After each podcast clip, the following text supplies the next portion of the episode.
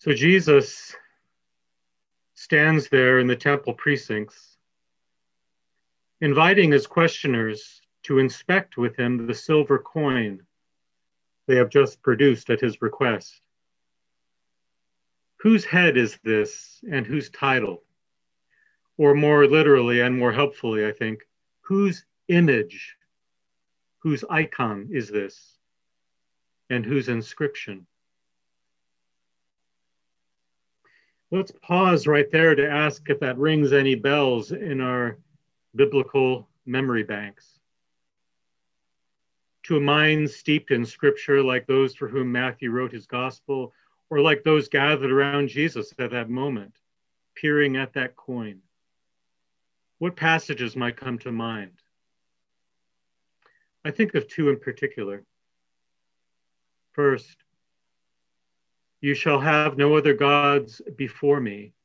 You shall not make for yourself an idol. Or in the older language that still may resonate for many of us, thou shalt not make unto thee any graven image. And a graven image is exactly what this coin was. Jesus asks about the image and about the inscription. That inscription was this Tiberius Caesar, son of the divine Augustus, that is, sign of the god Augustus. In fact, this coin, like all coins, it had two sides. It was a double graven image. The reverse side had as the inscription another of Tiberius's titles, Pontifex Maximus, high priest. And it showed an image of the, god, of the goddess Roma, Rome herself, in other words, represented by a portrait of the Empress Livia. That might echo in your TV memory banks. If you saw the delicious 1970s BBC series, I, Claudius, you'll remember Livia. And if not, it might be time to watch it again or for the first time. So, while this passage has often been cited as a endorsement of the separation of church and state, that kind of goes out the window right there, doesn't it? This coin was a religious object, as Jesus is making very clear perhaps to the discomfort of whoever had dug it out of their pocket, and right there in the temple to boot. And the controversy around this, around this coin, and the tax for which you were required to use it, this controversy was nothing new. Inspecting the coin, Jesus might well have remembered Judas the Galilean who had led a violent revolt right in the area Jesus was growing up in when he would have been nine or 10 years old. A revolt against the Roman census and Roman taxation, against the idolatry of Roman coin and Roman rule. It seems possible Jesus himself may have seen some of these rebels hanging and dying on crosses on the roadsides in Galilee when he was a boy and followers of Judas the Galilean, known as zealots, were still around. And it seems that at least one of Jesus's close disciples, Simon the Zealot, had belonged to that movement. And Simon was probably right there in the crowd that day in the temple, watching this deadly debate unfold. Yes, deadly. Despite the flattering preamble, what Jesus has just been asked is it lawful? And of course, here lawful means consistent with Torah. Is it lawful to pay taxes to the emperor or not? That was a very loaded question. It was the perfect question. Jesus' opponents are forcing him to choose between his popularity and his life. Either way, he's out of their hair. If he says yes, it's consistent with Torah, he'll immediately be branded as a sellout and lose the respect and affection and attention of the vast majority who hated Roman rule.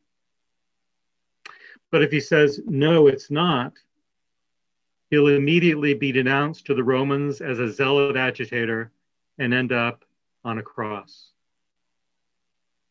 Which, of course, is where he ended up, but not over this, not over Rome. So, can you appreciate the tension and the danger in this moment? So, as familiar as it may be to us, when we hear Jesus reply, well, then, give back to the emperor the things that are the emperor's, and to God the things that are God's. I think that to hear that right, we need to hear it first as absolutely unexpected, and second, as absolutely brilliant. It was the perfect trap. And with the perfect answer, Jesus walks away unscathed. Third, it's absolutely true, as everybody standing around would have agreed. A Sadducee collaborationist would probably have said, Absolutely right, Jesus. People should pay the tax to the emperor. And a zealot probably would have said, Absolutely right, Jesus. Let Caesar take his stinking, blasphemous coins and get the hell out of here. Which is to say that besides being absolutely unexpected, absolutely brilliant, and absolutely true, Jesus' answer is fourth, absolutely ambiguous. He doesn't say what belongs to the emperor and what belongs to God. What do you think? One mistake that we can easily make as modern people hearing this text is that we might think that what belongs to the emperor and what belongs to God are more or less parallel categories with a clean line between them. But that's our biblical illiteracy speaking as well as anachronistic ideas of clean, separate spiritual and political spheres that really no one ever thought of until maybe 500 years ago. Very recently, in other words. The thing is, if we hear what Jesus is saying with biblically attuned ears, if we're sensitive to echoes in the Hebrew scriptures, will immediately realize that these are not equal parallel categories. What belongs to God? What, what might echo with that in the biblical memory? Try this on from Psalm 24. The earth is the Lord's and all that is in it, the world and all who dwell therein. For it is he that has founded it upon the seas and made it firm upon the rivers of the deep. Everything, everything anyway that is real and true and actually exists, everything belongs to God. Not much left for Caesar, right? Or rather, whatever does belong to Caesar is part of a subset of what belongs to God. Whatever belongs to Caesar, however big or small that list or category is, belongs first and last, already and always to God. Now, maybe I'm making you nervous that I'm preaching theocracy here, uh, which I'm not, at least not in the way I think that's usually understood. What I'm saying is, I believe Jesus leaves it open. He leaves it to his questioners. He leaves it to his followers.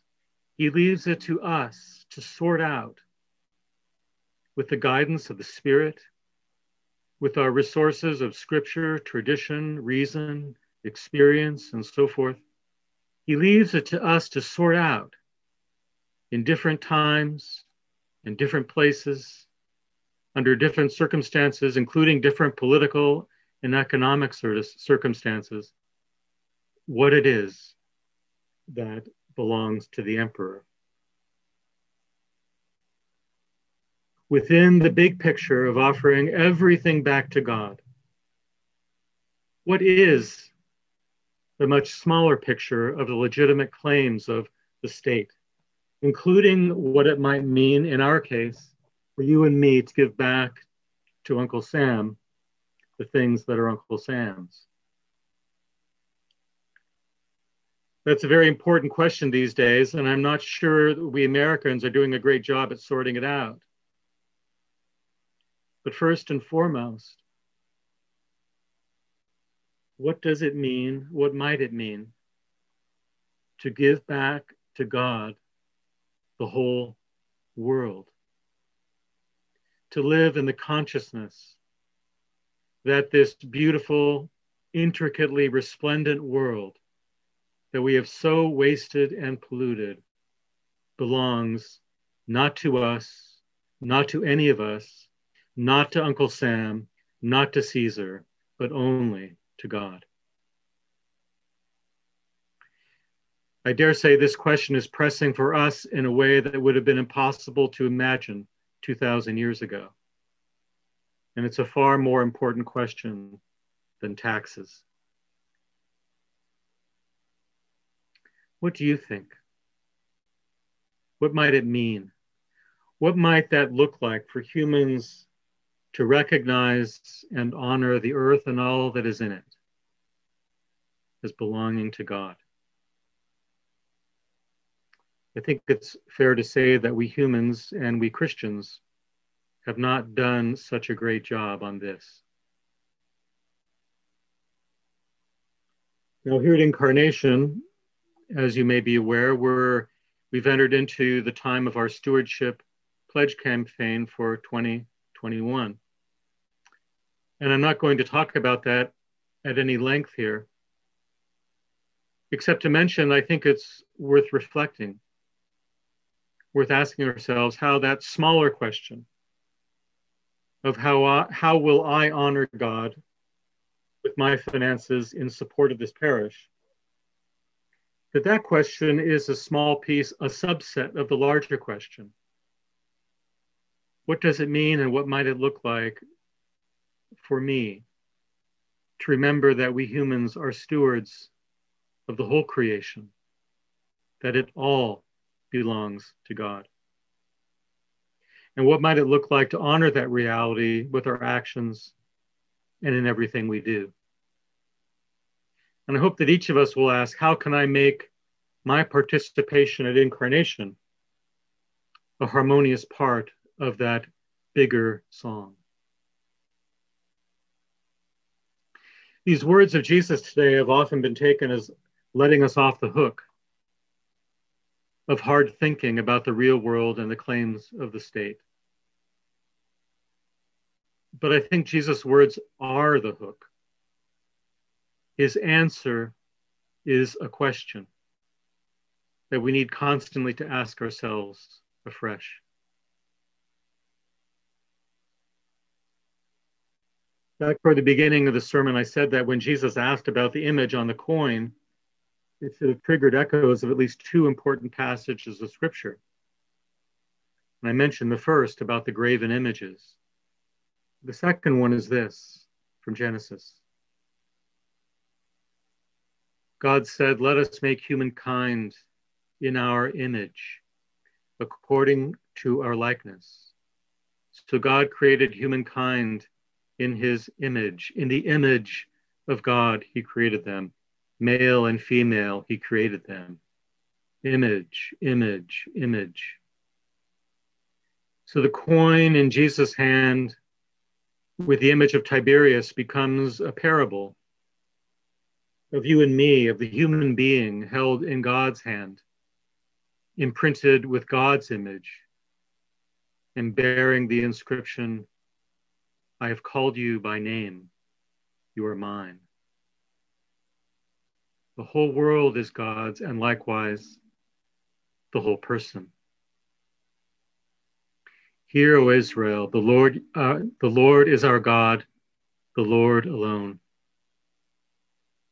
You shall love the Lord your God with all your heart, with all your soul, with all your mind. All, all, all.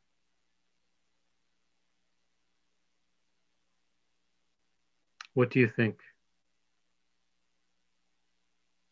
We are gathered again and again by Jesus to be made whole, to receive the life and the very self of God who is all and gives all. And our all, my all, your all, is so small in comparison, but in God's eyes, it's vast and gorgeous. And we can spend a lifetime struggling and learning to give and offer the all that is you and the all that is me. Good news. These halting efforts of ours to give back to God the things that are God's. Our efforts are blessed and made good by Jesus, who himself holds and offers us in our broken completeness. Jesus, in whose self offering we are included and made whole, bound together in his body, offered once and for all and today for the life of the whole world. Can you and I become more and more the embodiment of this holy consciousness of offering the whole world and our whole selves?